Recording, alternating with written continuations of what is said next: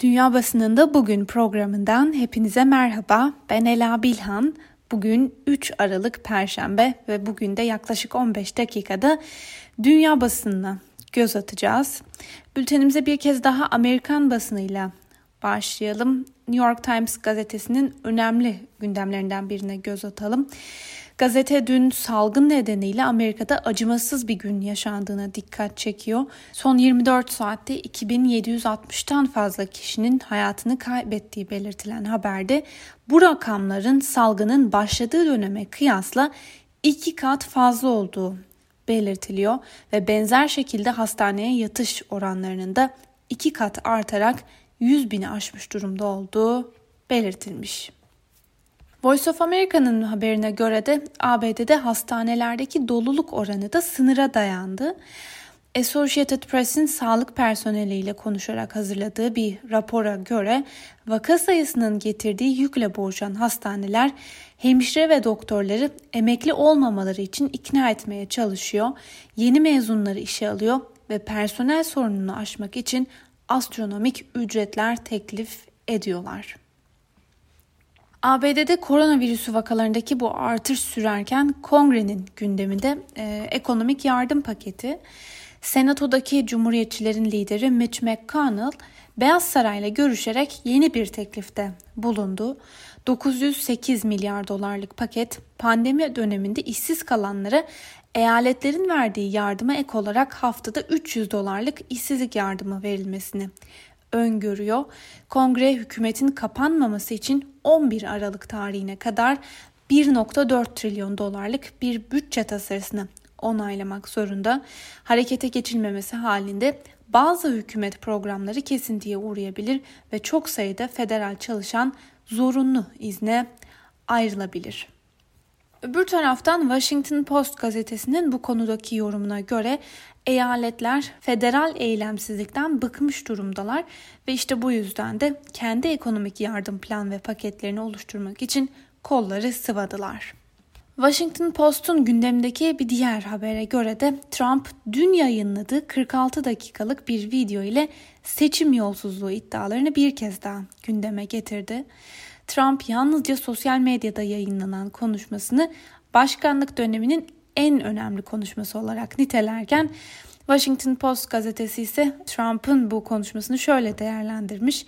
Trump 46 dakikalık videosu ile asılsız iddialarını sürdürdü.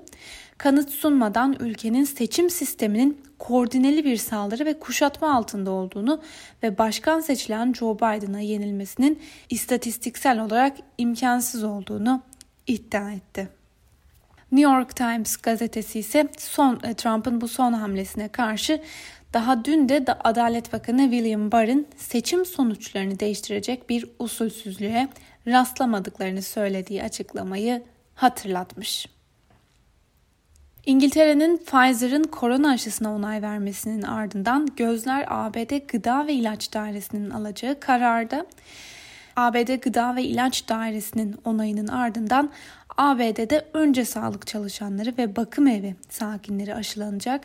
Yetkililer ise aşıdan önce bu kışın ABD'nin halk sağlığı tarihindeki en zor dönem olacağını vurguluyorlar. Bu arada ABD Gıda ve İlaç Dairesi'nin danışma kurulu 10 Aralık'ta Pfizer'in 17 Aralık'ta da Moderna'nın geliştirdiği aşı için yaptığı onay başvurularını değerlendirecek.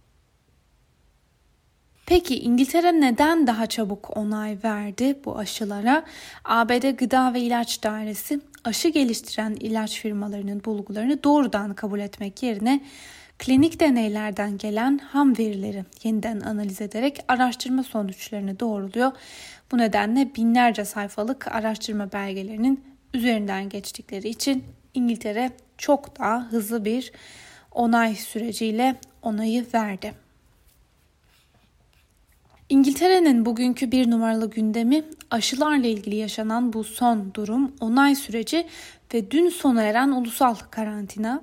İngiliz basınında aktarılan haberlerde 5 Kasım'dan bu yana süren karantinanın ardından dün itibariyle Londra'da mağaza, bar, restoran ve kafelerin yeniden açıldığı ve sokakların kalabalık olduğunun görüldüğü belirtiliyor. Dün itibariyle ülkede vaka sayılarının yoğunluğuna göre belirlenen 3 aşamalı önlemler uygulamaya başlandı. The Guardian gazetesinin haberine göre İngiltere Başbakanı Boris Johnson az önce de bahsettiğimiz bu üç aşamalı e, kısıtlama sistemi konusunda kendi partisinden de destek alamadı. Muhafazakar Parti içinde koronavirüs kısıtlamalarına tepki büyürken İngiltere'de ulusal karantina sonrası yürürlüğe sokulan sistemde ülkenin %40'ının en sıkı kısıtlamaların olduğu bölgelerde yaşaması öngörülüyor. The Daily Telegraph gazetesi İngiltere'nin aşıya onay vermesiyle ulusal sağlık sisteminin birkaç gün içinde aşı dağıtımına başlayabileceğini yazarken The Times gazetesi ise aşılama sürecine başlamadan önce bir haftalık veya daha uzun sürebilecek bir gecikme olabileceğini öne sürmüş ve gazeteye konuşan bir hükümet kaynağı bu yıl sonuna kadar yalnızca sağlık çalışanlarının, bakım evi personelinin ve belki de 80'li yaşların üzerindeki insanların aşılanabileceğini ummanın gerçekçi olacağını söylüyor. Euronews'un devam eden Brexit görüşmelerine ilişkin aktardığı bir haberle devam edelim. Brexit görüşmelerinin sonu mu geldi? Bir anlaşmaya varılabilecek mi? Brexit ticaret görüşmeleri birkaç hafta önce neredeyse karartılmış denebilecek bir tünele girmişti. Tünelin sonunda ışık mı yoksa bunun bir çıkmaz mı olduğu hala belirsizliğini koruyor. Hatta son olarak bir AB kaynağı Perşembe gününü yani bugünü nihai karar günü olarak belirledi. Bugün ya bir anlaşmaya varılacak veya görüşmeler anlaşmasız bir şekilde sonlanacak. Bir diğer haberle devam edelim. Kritik AB Liderler Zirvesi öncesi Brüksel'in Ankara tavrı nasıl? Her geçen gün daha da gerilen Brüksel-Ankara hattında son olarak Ankara tarafından yapılan bazı girişimler Brüksel'de nasıl karşılandı? Konuyla ilgili Euronews'a konuşan üst düzey bir komisyon yetkilisi Erdoğan'ın açıklamalarının günün gereksinimine göre oluşan bir retorikten ibaret olduğunu ve hiçbir üye ülkeyi ikna etmediğini, kimsenin bu söylemleri ciddiye almadığını belirtti ve şöyle konuştu. Türkiye'nin son yıllarda attığı adımların hemen hepsi AB'nin değerlerine ve çıkarlarına ters. Erdoğan'ın söylediklerini ciddiye alan, güvenilir ve kayda değer bulan hiç kimse yok burada. Ve komisyon yetkilisi sadece Macaristan'ın ideolojik sebeplerle Türkiye'yi bir ölçüde sempati duyduğunu ve zirvede Türkiye'ye destek olabileceğini belirtirken benzer bir şekilde AB değerleriyle örtüşme sorunu yaşayan Polonya'nın da Türkiye konusunda Macar hükümeti gibi ideolojik bir sempatisinin bulunmadığı sadece başka konularda kendi menfaatleri gereği Türkiye'ye olası yaptırım kararını bloke edebileceğini söyledi. Ermenistan Başbakanı Paşinyan'ın istifası için yoğun katılımlı protesto başlıklı bir diğer habere göre Paşinyan muhalifleri Dağlık Karabağ'daki çatışmaları sona erdiren anlaşmayı ulusal çıkarlara ihanet olarak nitelendiriyor. Ermenistan'da binlerce kişi sokağa çıkarak Azerbaycan'la imzalanan ateşkes anlaşması sonrası Başbakan Nikol Paşinyan'a istifa baskısını sürdürüyor. Almanya'ya ilişkin bir habere de göz atalım. Almanya koronavirüse karşı kısmi kapanma önlemlerini 11 Ocağı kadar uzatma kararı aldı. Başbakan Angela Merkel hayatını kaybedenlerin sayısının hala çok yüksek olduğunu belirterek hedefin hala çok uzağındayız dedi. Deutsche Welle'nin Robert Koch Enstitüsü'nün verilerine dayandırdığı bir habere göre Almanya'da son 24 saat içinde 487 kişi koronavirüs nedeniyle hayatını kaybetti ve böylece pandeminin başlangıcından bu yana günlük ölümlerde en yüksek sayıya ulaşılmış oldu.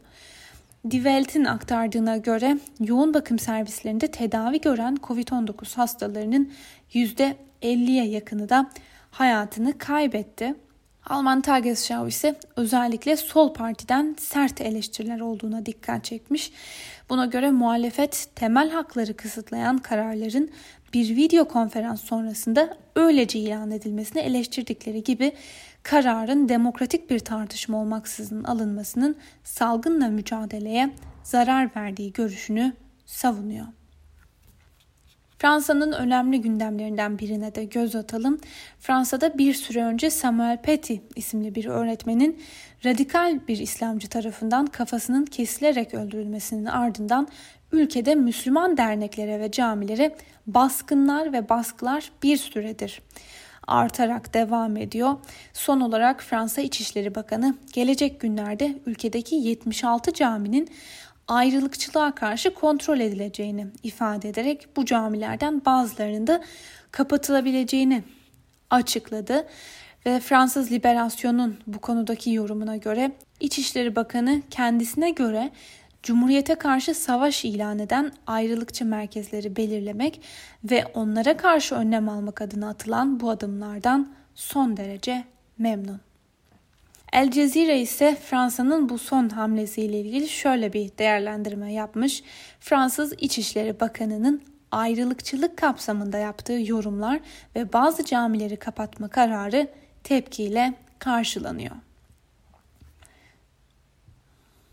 İsrail'in gündemindeki siyasi krize ilişkin bir haberle devam edelim. İsrail iki yıldan kısa bir süre önce dördüncü genel seçimlere girme yolunda büyük bir adım attı. Başbakan Netanyahu'nun ana koalisyon ortağı tarafından desteklenen milletvekilleri parlamentoyu feshetmek için sunulan önergeyi kabul ettiler ve karar koalisyonun göreve başlamasından yalnızca 7 ay sonra geldi.